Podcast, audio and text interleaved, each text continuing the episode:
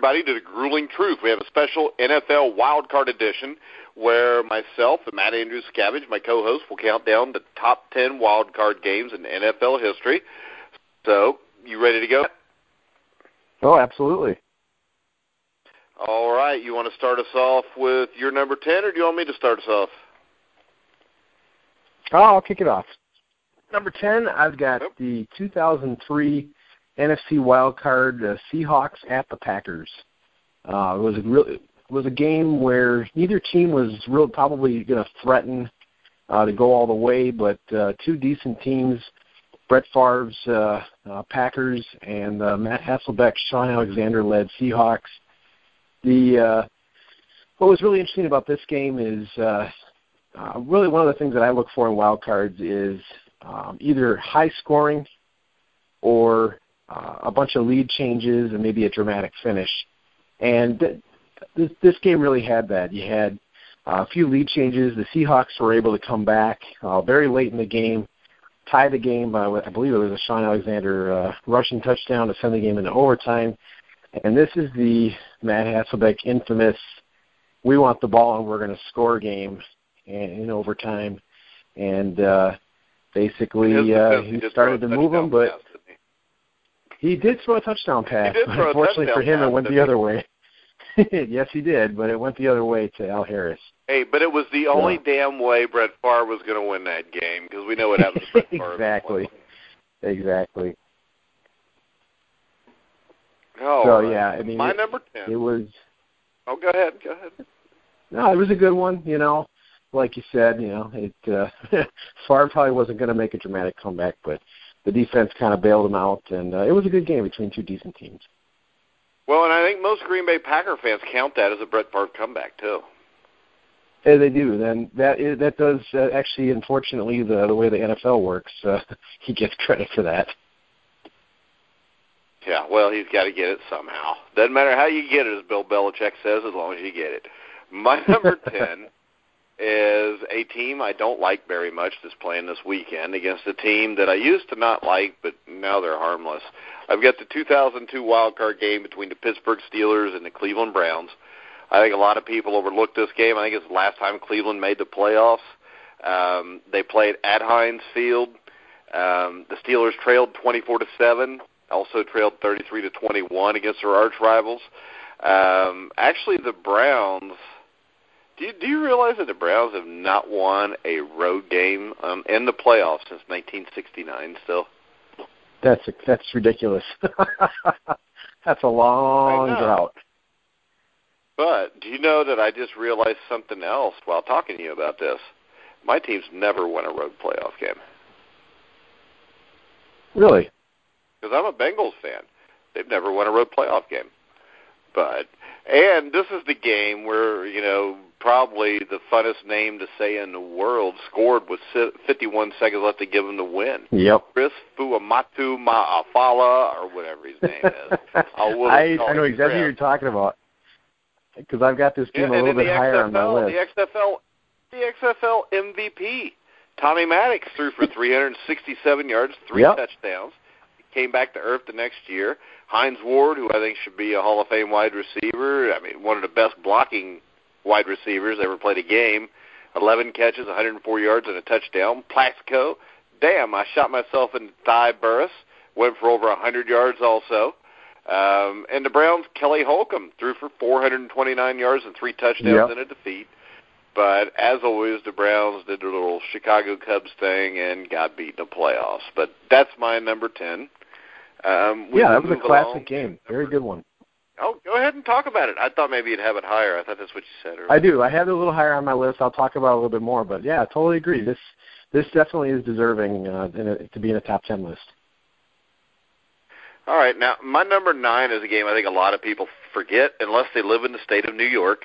It's the only old game that I have on here because, as you said when we talked earlier, most of the older playoff games were low-scoring affairs. I, do think the '79 Denver Houston game should be mentioned a little bit. I think that was really one of the most physical games I've ever seen. It was a defensive struggle that I didn't think was a boring game, kind of like the '91 mm-hmm. AFC Championship when Denver and Buffalo played the 10 to 7 game. But Right. my number nine uh, was at Sta- Shea Stadium, Flushing, Queens, New York. Um, the Buffalo Bills, 31. The New York Jets, 27. Great game. Bills jumped to a 24 to nothing lead by the second quarter. Um, if I remember New York's, I think his name was Bruce Harper, fumbled the opening kickoff. Yes, he did. Uh, 26 they scored- Yeah, and I think Charlie Romes returned it 26 yards to the end zone. Then after a correct. punt, Ferguson throws a 50-yard touchdown. I mean, it, it was basically a landslide early on, and then they kind of rectified it. Um, Mark Gastineau played in the game, and I don't like him, but he did force a fumble off of Ferguson. Um, I, think the game was 24 to 10 by halftime, and the game ended with Bills defensive back Bill Simpson. I think he intercepted the ball at the Buffalo one yard line with two seconds left. It gave the Bills their first playoff win since 1965, and actually, it also ended a. It turned out to be the final NFL playoff game at Shea Stadium as the Jets moved to Giants Stadium. Makes a lot of sense, doesn't it?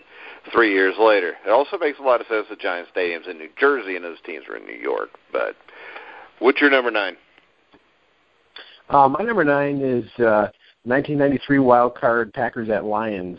Uh, this was not a. I wouldn't say this was a tremendous game for the first three, three even three and a half quarters. Uh, but you know, it had the it had the setup game in Week 17 where uh, Green Bay went to Detroit and I believe the Lions won for the right to have the game. Yeah, I forgot about that. That's how Detroit got into the playoffs in '93, wasn't it? Exactly. They were able to they were able to win. The, uh, I believe they won the division, if I'm right. Might be wrong on that, but I believe they won the division on that game. And uh, yeah, they'd almost had to because I don't remember the Bears or Vikings being in the playoffs that year. exactly, I'm, I'm trying to think. Maybe the Vikings were against the Giants, uh, but Uh, that was a wild card game, I think. I don't know. Yeah, Yeah, the Vikings played at the Giants, so they couldn't have been the divisional winner. right, okay, that makes sense. So, um, the, the yeah, that is, I believe that's how the Lions won the division, got in the playoffs, and then they hosted Green Bay.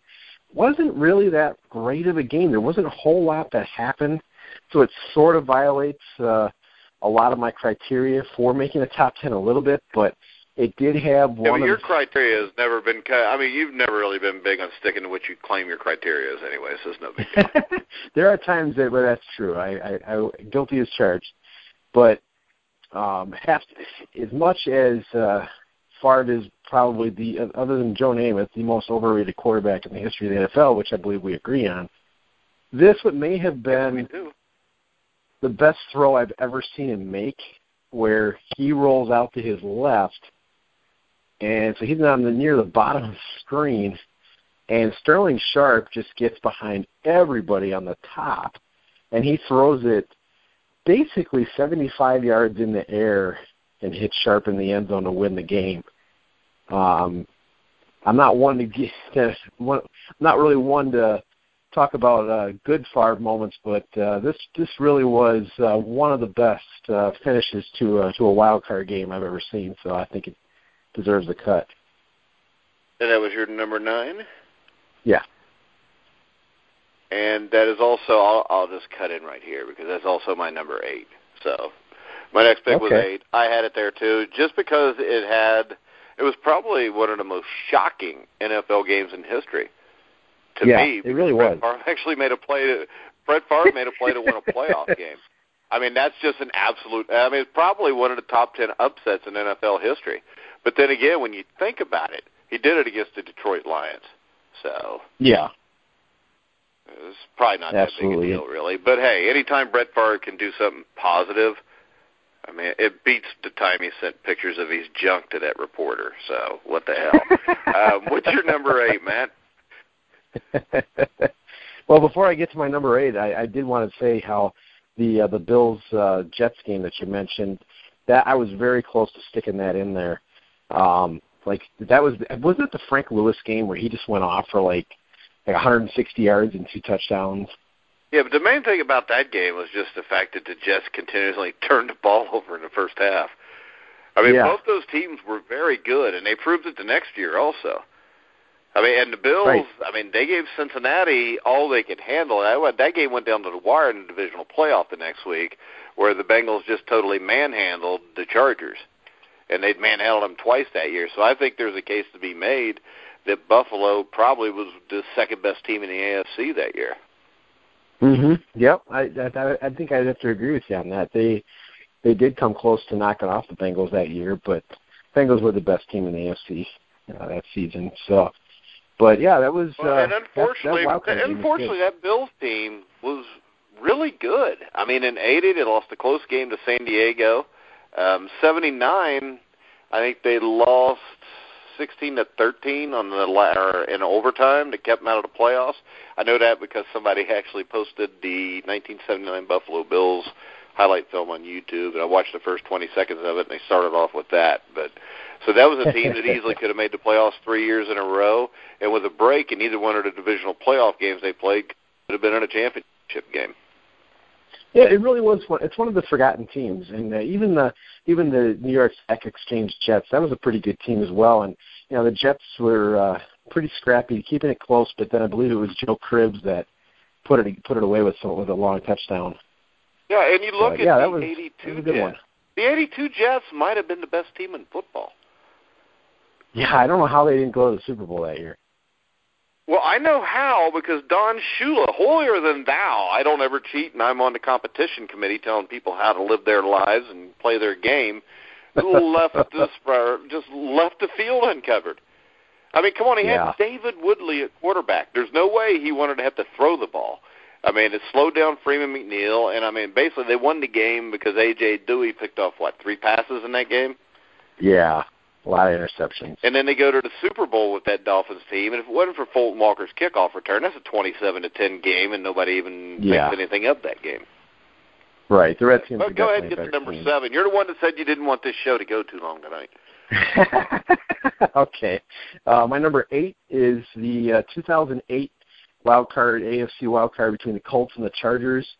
Uh, hard fought game. Uh, Peyton Manning, uh, pretty good game, and then uh, the Colts were able to defensively forced a couple of turnovers in the end zone. Went to overtime, and basically the Chargers just went down the field, and then I believe it was Darren Sproles that ran like a 20 or 25 yard run to to win the game. Pretty good game. Unfortunately for Peyton Manning, it's just another one of those one and done games. And uh, but the Chargers were pretty good that year, and they had beaten them the year before as well, so it wasn't like a total fluke or anything. Okay, my number seven, uh, because I got that one a little bit higher, not much, but Okay. my number seven, my number seven is Seattle Dallas 2006. Just because I think it's funnier than hell how they lost. It was a that they can't ending. win a playoff game. I mean, Seattle took the lead on a Hasselbeck touchdown. Hasselbeck, and people forget Matt Hasselbeck. At his prime, was a top NFL quarterback. I mean, he Mhm. took Seattle to the Super Bowl. I mean, he took them to the playoffs multiple times. And then Tony Romo comes out eh, early in his career, so nobody knows how ill-fated it is, which makes it funny. It's like Bill Buckner missing a ground ball. But then again, Bill Buckner is Bob Stanley's fault more than Bill Buckner and Calvin Schiraldi. But Tony Romo drives the Cowboys 70 yards to set up a chip shot 19-yard field goal. And I had a friend. This is the funny part. I had a friend that called me at the time, and he said, "Hey, you said the Cowboys couldn't win a playoff game with this team. We're about to win it." And just then the ball is snapped, and Tony Romo fumbles it, and the game is over. And my friend who was on the phone suddenly just hung up. Didn't even have the. Uh, wasn't able to even stay on the line to go. he hung up, and I "Uh." called him back for like a week until he finally answered the phone, and then I just laughed, and he hung up again, and we're no longer friends. But hey, that's the stuff that happens sometimes. That's awesome. But well, sometimes I can be kind of an ass. But number seven, I know you want to debate that with me, but we're just going to let it go for now. Your number We'll just let that seven is. die. Your 1993. number seven is. 1993 Chiefs Steelers. Uh, God, what a homer, Joe Montana. Homer. Chiefs aren't my team, Homer, you're a homer. but it Joe was a, it was a Joe Montana wild card win. But I realize I'm violating rule number one. I can't mention 49ers or players that ever played for the 49ers. So. Oh, here we go again with your uh, "woe is me" complex while being a bully. go ahead. I know I'm not allowed to talk about it, but Um, but yeah, the Steelers. God, are you going to uh, get your number seven or what? I mean, yeah. I'm good with it because you know Pittsburgh lost in a wild card game. It'll be just like Saturday night. Exactly. Yeah, you. That's what. That's exactly what you're hoping. So this was no, a good memory for. Ahead. Go ahead. Go ahead. The 49ers well, young Bill Cowher. This was. I believe this was uh, young Bill Cowher's first. Um, oh no, he did make it in '92. So this is his second season. Yeah, '92. They were uh, actually the number one seed. Remember?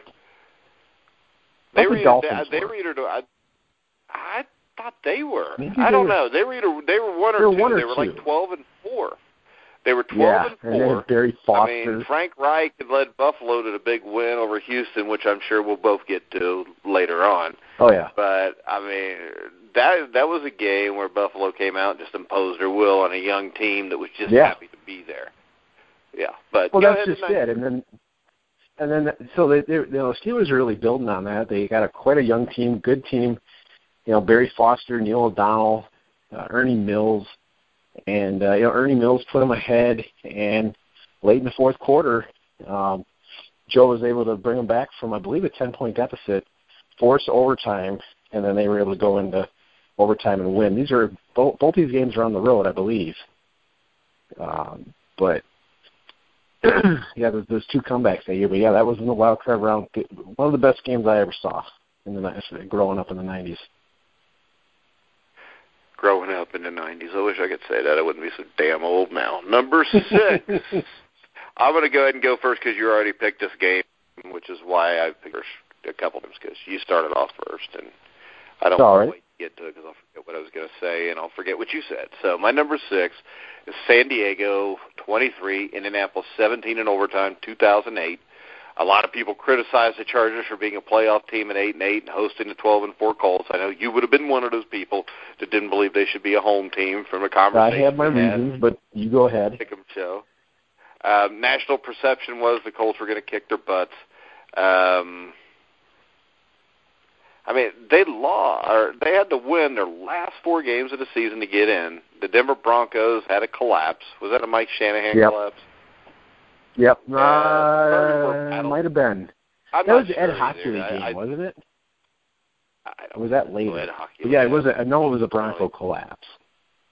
I don't pay attention to no damn referees, anyways. But Indianapolis ended the regular season on a nine-game winning streak, had beaten the Chargers twenty-three to twenty, but ultimately it was way too much Daryl or Darren Sproles who had probably his greatest game ever in one of his biggest game ever. He ended up with 328 right. all-purpose yards, including a game run, game-winning 22-yard touchdown run in overtime. Um, Nate Kaeding, I think, kicked a 26-yard field goal with 31 seconds left in regulation to force the overtime. But mm-hmm. I, I mm-hmm. think it is a game that was a large upset. Everybody always remembers when the eight and eight Seahawks beat the what eleven and five Saints. But this yeah. is an eight and eight team beating a twelve and four team that had won nine straight games. I think it's one of the greatest upsets in NFL history, which we need to do a show about that too. Top ten NFL upsets. Absolutely, uh, lots of great upsets. Yeah, so we definitely need to do that too. But that is my number six. Well, my number six actually kind of piggybacks what you were talking about. I've got the seven and nine Seattle Seahawks of 2010 hosting the 11 and five New Orleans Saints. They, the Saints are coming off their their Super Bowl year. They were really banged up uh, going into the game against the Seahawks, especially at running back. They, they were down to like their fourth or fifth running back. But what was what was interesting about that game is this was probably the coming out party for uh, Marshawn Lynch. I mean, he had had a good career up to that point in Buffalo, and then they had acquired him either the year before or that year. And Matt Hasselbeck gets really forgotten. Everybody remembers the Marshawn Lynch run, which was, boy, if that's not one of the top three runs in NFL history, I don't know what what is. But I mean, that was an incredible run by Marshawn Lynch. And but what gets forgotten in the whole thing is Matt Hasselbeck threw four touchdowns in that game, including uh, a couple of long passes. And even though the Saints were banged up, Drew Brees definitely made a game of it I believe the game was something like 44 to 34, 41 to 34, something like yeah. that. And uh, you know, the Saints uh, kept trying, kept clawing back, but the Seahawks just kept uh, just kept their foot on the throat. So, um, you know, it's you know, given the fact that they were seven and nine, uh, getting the home field advantage in those games it was really big. I don't think they go into New Orleans and even have a chance to win that game, but because they're at home and the way everything worked out, just a very inspired uh, inspired performance by that team. All right. Did you want to go ahead and go to your number five? Because I don't want you Uh, whining you go for I never let you go first. You want me to go first? no, you know what? I will Okay. defer to you. You go. You go ahead. All right. Well, actually, I, you know what? I will because I've got. I, I, my number five actually is a game that you mentioned. It's just the two, the, the 2002 Steelers Browns. You know, Okay. the Steelers uh, were down by so much, and uh, made quite a comeback. And you know, you go ahead to get their first lead of the game, I think they scored two touchdowns in the final two minutes. So uh, the, yeah, the Tommy Maddox game. That's my number five. All right, my number five. Uh, I thought about putting it a little bit higher. I like high-scoring games, but when there's not a whole lot of defense, it's harder for me to put it at number one. Um, the game had over a thousand yards in offense. I'm talking about the Arizona 51-45 overtime win in Arizona in 2009. Um. Was that Rodgers' first playoff game? Wasn't it? It was yes. And I think he might have had uh, might have thrown for more yards in that one playoff game than Brett Favre did in his first four. But never can, never can not take a shot at Brett Favre. I learned that from you.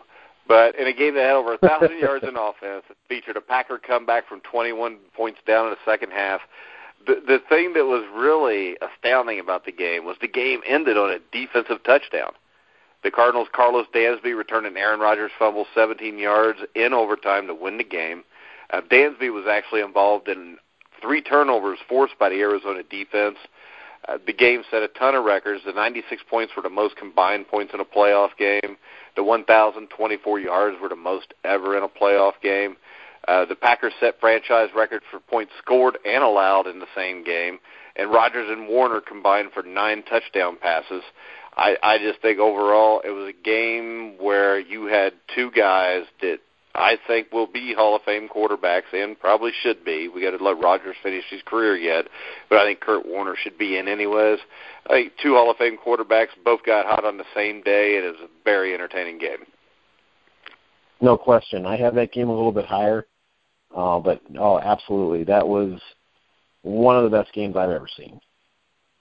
Do you want me to do number four? Yeah, go ahead. Number four, you know, the old mafioso boss Joe Rodriguez did not want to do this show because he knew he was going to have to talk about this game. That's what he told me too. I said last night we're doing me and Matt are doing the top ten wild card games. I said, "You want to do it with us?" He said, "No." Matt's just going to talk for about a half an hour on that 2002 49ers. half an hour. we have we we have had a show before where you did talk a long time about that game. It was that Okay. show that sucked that we never posted. Remember about our most disappointing games? oh yeah, Joe brought- yeah. yeah, Joe brought it up, and then you wouldn't stop, but nobody ever heard it, so that's all right. Um, I think I knew that wasn't getting remember posted. about now, see this day that the Niners beat the Giants 39-38 in 02. I mean, that Yep. might have been the greatest day of wild card games because that was the same day where a few hours before the Pittsburgh Steelers had defeated the Cleveland Browns. Exactly. Um, it also might have had the most bizarre ending in NFL history. The Niners were down Yeah. 38 to 14, which made me really happy because I really hate the 49ers since they beat my Bengals twice in a Super Bowl. Plus, their fans are arrogant and their owner cheated and paid players under the table. But I'll digress. oh boy. But they launched a stunning comeback to capture an improbable 39-38 win. Uh, the game ended when the Giants botched the snap on a potential game-winning field goal. Um, the holder threw the ball downfield on a play which many Giants fans will claim was pass interference to this day, because it was. Were called for an illegal man downfield on the play. Um, a ton of stars emerged that day. Probably Jeff Garcia, one of his finest efforts, threw for 331 yards, three touchdowns, rushed for 60 and another touchdown. Terrell Owens, who was just put made a finalist for the Hall of Fame, I believe that was today or yesterday. Today. Caught nine yeah. passes for 177 yards, two touchdowns, two two-point conversions. Kerry Collins somehow threw for 342 yards and four touchdowns. Um, Tiki Barber ran for 115, had 60 yards receiving. Amani Toomer, eight catches, 136 yards, three touchdowns in defeat. I mean, it was it was absolutely a great football game. Ended controversially, but then again, if you're up 38 to 14 in the third quarter, maybe it never should come to that. Um, what's your number four? Well, I messed up a little bit. I've got I accidentally had two number fives. So I'm just going to combine these two since the games are very similar. No, I don't think this is uh, the first time that has happened to you either. I don't know how that happened. That like, why, why does this say five five? but the uh, so my uh, my my number four was my was the 2002 Giants Niners as well. Um, but I also had the 2013 Chiefs Colts uh, snuck in there. Both those games are very similar. Um, 20 plus point uh, deficits for the teams that ended up coming back and winning. First, the Chiefs Colts. You got uh, Alex Smith just playing out of his mind, getting up 38 to 10 up on the Colts. Uh, they're intercepting Andrew Luck. And the problem was is they got up way too soon. Andrew Luck had an, basically an entire half, and he was able to put up a couple of touchdowns pretty quick. Early in the fourth quarter, the Alex Smith threw an interception, or got a fumble, and the Colts were able to win 45 to 44. Very high scoring game. It was kind of an ugly game, but yet there was just a, there was still enough uh, really great plays to, for this to count. So that one, and then like you said, the 2002 uh, Niners uh, Giants game. It, the Giants really could have put them away if Jeremy Shockey comes down with the touchdown uh, in the, early in the fourth quarter. It went right through his hand. If he catches that, yeah, there's no way the Niners are going to come back. But he didn't catch it, and like you said, down 38-14, being able to come back and uh, and close out the win. So those are my. That's kind of a, a combined, but they're two very similar games. All righty. You want to start with three, or you want me to? Uh, number three. Number three. Well, uh, this this game was uh, very special to me, but it was still one of the best games I ever saw. The '98 uh, Packers at Niners, the wild card game, uh, one the game where Terrell, Terrell Owens came down with what they call the catch number two. Uh, what was really cool about that game was uh, the Niners and Packers were both two teams that really could have competed for the championship game, but and they still really had good records. Niners were 12 and 4, Packers were 11 and 5. But they, because of the way the Falcons and Vikings had played, they ended up being in the wild card game. So there was a you know a couple of teams that had met in the championship game the year before, now playing in the wild card game. You still have Steve Young versus Favre. You know, real pretty stacked rosters on both sides of the ball. Uh, Dorsey Levens had a really good game. Garrison Hearst, that was his career his career year, and uh, it looked like it was going to start off kind of the same, and then the Niners kind of took control, and then the Packers were able to it's one of those games where the, the lead changed like five or six times, and then Favre was able to uh, throw a touchdown with like a minute and some remaining, and Steve Young led that final drive, and uh, Owens was able to come down with it. A lot of great plays, a lot of a lot of a lot of craziness uh, in that game, but uh, one of the best games I ever saw. Last second touchdown to Owens, and uh, was pretty cool. All righty, that is actually my number two. But my number three is the Music City Miracle, or as the Tennessee Titans call it, home run throwback. One of the most improbable finishes in NFL history. Tennessee beats Buffalo 22 to 16.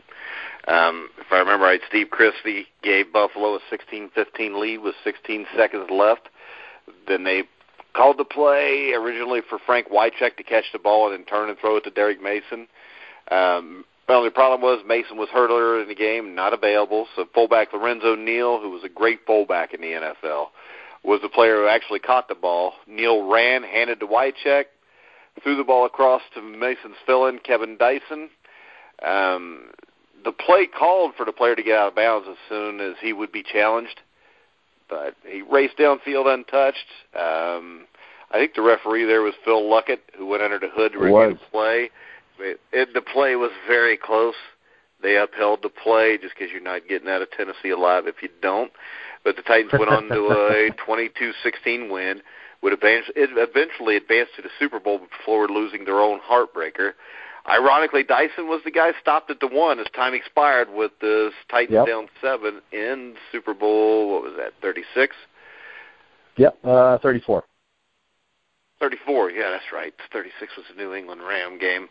But and I still think to this day, I think Wade Phillips coached that team, and I still think to this day he's got to kick himself in the ass for not starting Doug Flutie. But I may be wrong there.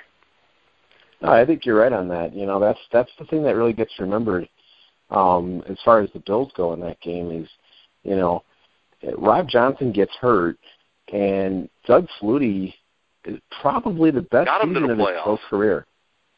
Yeah, probably the best season of his pro career. He did everything to get that team to the playoffs.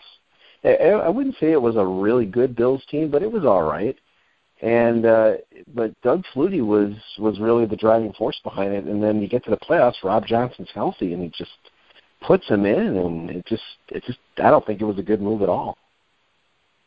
Well, I I think it was the safest move for him. I mean, a lot of head coaches trying to keep their job. If you play with Doug Flutie and lose with the little dude, and you had Rob Johnson sitting there, it, I I think it's more explainable to lose with Rob Johnson than Doug Flutie. Maybe I don't know. I don't know what the hell he was thinking. Maybe he just doesn't like short people because there are people like that. Yeah. I mean, I, I like short people. They're cute. Um, let's see. Number two. What's your pick, Matt? Number two. Number two, I had the 09 Packers uh, Cardinals, the highest scoring wild card game in history. Uh, what was really interesting about that game was the Cardinals really seemed like they were going to just impose their will on the Packers that day.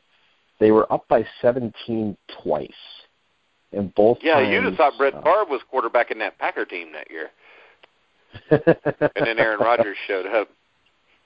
Well, that's just it. Aaron Rodgers was able to tie the game both times, and when they got to overtime, this is kind of one of the one of the uh, the marks, uh, one of the I don't know smudges on his resume is you know Greg Jennings breaks wide open and he misses him. He overthrows him. He hits Greg Jennings, the game's over, and uh, they, they're moving on to the, to the Saints. But he missed him, and then uh, you know once the Cardinals punted again, then we got like you talked about the you know the fumble, and uh, that was the game. But uh, very entertaining game. You know, like you said, yeah, you know, didn't have a whole lot of defense, but 51 to 45. That's like you said, it set all those records. That was really an entertaining game to watch. Righty, my number two was the '98 San Francisco 30-27 win over Green Bay. Um, I, I believe Terrell Owens had a few massive drops early in that game too. Oh, it was awful. He had one of them, which I, I, you know, I'll give him. why they were losing probably. Yeah, he he fumbles the the first pass thrown by Steve Young.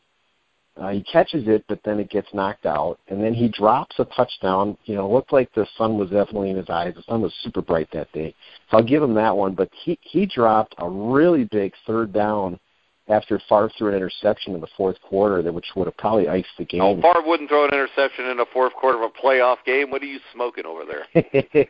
yeah, I know, right? What's wrong with But he, but he did have a big drive that took the lead 27-23 with a minute 56 left. And, and the Yep. thing I don't think people realize is, you know, the 25-yard touchdown pass with eight seconds left to Terrell Owens. That pass was immortalized by 49er announcer Joe Starkey, who was the same announcer that called the Cal Stanford play in 1982. Oh yeah, the uh where they ran through the Through the band. yeah, I'll never Yeah. forget. Yeah, y'all can right tell. Matt don't listen. Matt don't watch a lot of college football, so Well, I don't, but that. I know that game. I know the ending of that game. Um, and plus, the 49ers, and, and I know this is what Matt likes most about it, the 49ers ended a three game postseason losing streak to Green Bay with that game also, which got all those That people to nice. work off of his ass. No I believe we are both day. number one, correct? We both are to number one, correct? yeah, I'm pretty and I sure we, believe got the we both game. have the same number one. Um, I don't think anybody in their right mind. Say that again. Yeah, didn't I? Well, I, I so we agree on this. It's definitely the 1990 AFC wild card game between the Bengals and the Oilers, where the Bengals last won a playoff game, beating the Oilers 41 to 14. 41-14. Yeah, that's the last time. Great game. Bengals led the whole way, destroyed them. Commander Cody Carlson was the quarterback for the Oilers. Now, I believe both our number ones is Buffalo Houston, 1992, 41-38. Oilers yep. raced to a 28 to 3 halftime lead. I remember I was excited. My best friend Kelly, he'd become a huge Buffalo Bills fan. God only knows why. I don't know why. He was still mainly a Bengals fan, but his backup team was the Bills. Now, right there, you know you're kind of screwed because that's six Super Bowls in what a decade you lose. But I remember calling him, and I was gloating. I was like, "Hey, dumbass, you said they're going to the Super Bowl. They're down twenty-three in the wild card game." And he, goes, oh yeah, whatever. And then I think Bubba McDowell returns an interception, 58 yards for a touchdown, a couple minutes into the second yep. half. And then I call him, and he won't even answer. You know, one of those just like that Cowboy fan. And then Buffalo explodes for like 28 points to take the lead, and guess who called me? Kelly. He called. How long did it I take for you, you to pick up? Come back and win. I picked up, right, up away. right away. I was good. Did... I don't. Okay. I don't shy away That's from good. confrontation like most people. So I picked the no, phone you don't. up. I'll give and, you that. And then it's 35 unanswered points. It's 38-35, but Al Del Greco comes back, kicks the field goal to make it 38-38. I call him back. I said, "See, see, you asshole, you called me, and it's not even over yet." And then, like a few minutes later, he called me, and that was it. But yeah, we're still yeah, friends. that was... So it's not like that Dallas thing. Yeah, that's good. Yeah, the the the you know, another game, uh, the game that really, uh, the game that set that uh, that wild card game up the week before in the Astrodome. Um, yeah, real tough win. Got hurt. Exactly, real tough win by the Oilers, and they knocked out Jim Kelly. And I don't remember what happened to Thurman Thomas because he wasn't playing in that wild card game either. I know they both came back. Um, Frank Reich played in the divisional game against the Steelers. Thurman Thomas started the game and was forced out of the game early with an injury. Okay. Because Kenneth Davis came in for him. Kenneth Davis was yeah. Kenneth player. Davis scores, but he wasn't Thurman he Thomas. Played, right. but yeah, it was. And I mean, uh, also you know, the other thing. Yeah. Go ahead. Sorry. Oh no, you go. You go ahead. I'll make said, my point and the other thing is, and I think it's been brought up before, is Frank Reich was also a part of the biggest comeback at the time in college football history. When he Maryland. led the Maryland Terrapins to a 31 to nothing deficit, or from a 31 nothing deficit against Miami of Florida to a come from behind win over Miami of Florida, and it was at Miami. Sorry about that, Leon Searcy, if you're listening. yeah, I know So, I maybe he ten had or 15 college point- games, and that's one of them. Yeah, at one point he had the biggest college comeback ever, and he had the biggest NFL playoff comeback ever. Is exactly. it still the NFL Very, uh, playoff biggest comeback ever? I Yep, think it it's is, still the it? biggest one. It's the it's the biggest comeback in NFL history. Now, down did that break the 35-3. record at the time of your 49ers against the Lions? 49ers against the Lions. Um, Yeah, like well, the Niners Saints regular season game from 1980 is still the biggest regular season comeback. But uh, yeah, I don't know about a, a, a Niners Lions playoff deficit. I mean, I know well, the a real fan game. of a team would know about all their playoffs. Well, it wasn't anything, you know, near near a 35 to three deficit. I believe it was. I think they won that game 24 to 23. Or no, it was a 30 to 27. I They played back to back. They were they played week one in '84 too, so I always get those scores mixed up. Now this is the But, other yeah. thing about the 31 point comeback. Frank Yeah. Reich was not the starting quarterback on that team either. Stan Gelbaugh was. Stan Gelbaugh actually played in the NFL for a while, and I think that he was the MVP of one of the World Bowls, one of the first two World Bowls. I think he played for London or Barcelona. We ought to have like the 10 greatest games in World League of American Football history show too. What do you think? so the, People would love. there's a 1975 one, and then I remember the I remember 1990 or 91 it came back. Well, we're talking about the 1991 because absolutely nobody cared about either one, so it doesn't really matter. I don't think. Uh, but the uh, you know the, the wild card game was uh, was pretty cool. I remember watching that with my dad and my brother. I really liked that Buffalo team. They were real fun to watch. I know you're probably not real big on them just because of the whole, uh, you know, the uh, the Marv Levy, uh, Sam Wyche seemed to be some kind of a feud and stuff. But I really yeah, enjoyed watching Marv that Levy team. everything he did. Yeah, I- Um, and I agree also, with you on that. the the 49ers Lions was the biggest comeback up until that point. That was a 27 Okay, to 7 to that lead point, that gotcha. was lost 31-27. And I know why you don't want to talk about it because San Francisco had a 27 to 7 lead at Old Kezar Stadium and blew it 31 to 27. oh, okay. I just figured oh, I'd all right. that That, that's the 1957. All right, all right. I I thought you were talking Yeah, about the 83 game. Yeah. Oh, yeah. That was a bad one. I forgot game. about that. The 83 game was 20. But it wasn't a wild card game, so I didn't think it was relevant for today. It wasn't. We were talking about the biggest comeback in playoff history up until that point, though. Gotcha. At least as far as Yeah, yeah, that was a bad one. That was a bad one.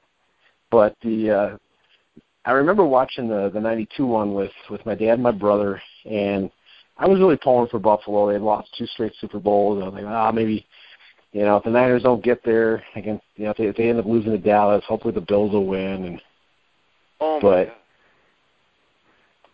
but I remember uh being down them being down 35 to three, and uh Kenneth Davis scored, and then I remember Don Beebe stepping out of bounds and then coming back in, and they didn't really notice it, and he scored. But Andre Reed was uh he had probably the biggest game of his career in that game. He had like three touchdowns in that comeback, including the big one on fourth and five. Just the game really had everything.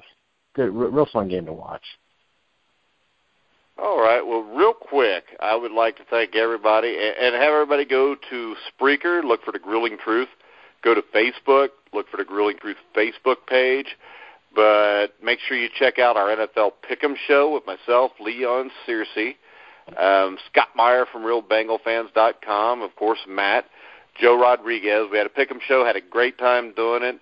Um, and I'd really like to thank the people who've already listened to it. Over 1,600 listens already, Matt. Um, the Cincinnati Bengals weekly show with myself and Joe Kelly last night. Um, Jim Breech was our guest, and I'd like to thank everybody for listening to that also. Um, when I told you that was at 5 earlier, Matt, it is now over 1,200. Um, Oh, that's awesome. make sure Thanks you check everyone check for listening. over next. Huh? I said thanks everyone for listening. Yeah, that's like 3,000 listens on two shows in 24 hours. Um, make sure you check out the RealBengalsFans.com Cincinnati Bengals Trivia Show. Uh, we will have the next round coming up shortly. Uh, the Pick and Pop NBA show is an NBA sh- weekly show with Rodney Newpel. Make sure you check him out. He's had two episodes so far. Um, Dave Sidursky will be back with me for more boxing shows in the near future. Um, not much going on boxing usually until the end of January, start of February. Um, next Tuesday night, the interview will actually be Tuesday afternoon. Next Tuesday night, I will be interviewing former NFL quarterback Jack Jeff Kemp, son of also the late great Jack Kemp, who also ran for president, I believe, in 1980 and 84. I think 88 also. But Jeff Kemp will be on to talk about his book Facing the Blitz. We will also have our divisional pick'em show next Tuesday night with myself, Leon Searcy, Matt Andrew Scavage, and a surprise picker or two. And next, we will also have next week a Bengals weekly show, which hopefully will be previewing a game and not reviewing a season. Um, and we will also, me and Matt will do, or Matt and I, got to use proper English, but Matt and I will will have a top 10 divisional playoff games in NFL history show also. Um, and we are looking at doing a show with Joe Rodriguez to go over the NBA finalists. Plus, we've got another interview with an author who wrote a book about the top 50 underrated running backs of all time. So make sure you check out all that.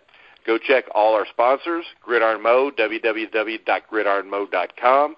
Um, great new interactive football app. Be a good time to download it off the iTunes Store this weekend.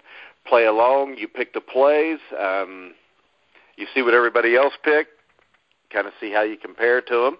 Um, we'll check out SteelbergBox.com. That's www.steelbergbox.com for any Pittsburgh Steeler fans have a birthday coming up, or just if you're a Steeler fan and you want to buy some Steeler merchandise to commemorate your season, which will end Saturday night, that'd be a lot of fun too. And then that was mean, wasn't it? Well, I'm sorry, Pittsburgh Steeler fans. It was just all in good fun, though. also, He check out it. realbengalsfans.com if you're a Bengals fan. Yeah, I do, but I don't. I don't know. I'm kind of conflicted now. So we'll just act like I didn't mean it, and nobody will be mad at me. But if the Pittsburgh Steelers play the Dallas Cowboys in the playoffs or the Super Bowl, I will cheer for the Steelers. I just wanted to bring that. Well, maybe not. I don't know. I really don't like Jerry Jones, but I don't know. it's hard to uh, cheer You got any final words, rival. Matt? I'm out of stuff to say now.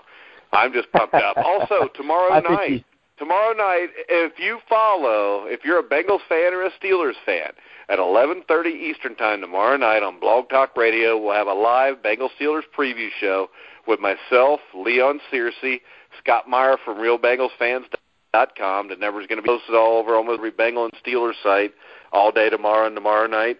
Make sure you call in. You can ask questions. You can make your predictions. It'll be a half hour. It'll be fun as long as me and Leon don't hog the whole time. We promise if you call, we will try to get you on. Um, so we're excited about that also. So, Matt? No, I think you covered pretty much everything. I think uh, you know, as far as our top ten list, you know, I think we we, we think we did our due diligence and went through all the wild card games, and I think we pretty much covered all the big ones. Um, and we, we ended up agreeing on the on what I, I don't see really how the Bills Oilers game can't be the number one. That was by far the best wild card game that's ever been played up up to this point. But yeah, we'll see what happens next week uh, when we uh, pick the divisional rounds. Yeah, maybe we can get a Bengals game in there. I don't know though. I don't remember any great ones. Seven above. Are there a uh, lot of them? Bills, and they, yeah, there's a ton. Actually, there are. You got 70, 73, 75, 81, 88, 90. There's like six of them there over 50 years. That's pretty good. Okay, yeah, that's pretty good. And then the next week, when you get to the championship games, there's two of them. But when you get to the Super Bowl, there's two, and there's a lot of teams that haven't been to two Super Bowls. That's very true. And the Cleveland Browns have never been anything since everything was in color, as Leon would say. But all right, well, we're going to get off here. Just make sure you check us out on our Grilling Truth Facebook page. Check us out on Spreaker and Stitcher. We will be on iHeart shortly, so keep aware for that. So for Matt Andrew Scavage, this is Mike Goodpaster. You've been listening to the Grilling Truth, where the legends speak. An open letter from AAA. Dear Insurance World, we've gotten pretty quick, haven't we? Streamlined processes in 15 minutes, algorithms, chatbots, and AI. But maybe it's time to rethink some things. Down payments can take years to save up for. And at AAA, we give your most valuable assets the respect they deserve. Because these aren't policies for auto, home, and life. They're policies for people. AAA Insurance. For auto, home, and life. Go to AAA.com slash insurance to find an agent. They aren't just houses. They're much more than shiny cars. And please don't call them objects. At AAA, we recognize your most valuable assets are more than just things. They're first cars fueled by sweat, dream homes built by double shifts. So why are we spending 15 minutes or less protecting them? At AAA, we believe your hard work and dreams deserve more than a price tool. So our AAA agents listen, learn, and look beyond the lacquer of your new car. AAA Insurance. For auto, home, and life. Go to AAA.com slash insurance to find an agent.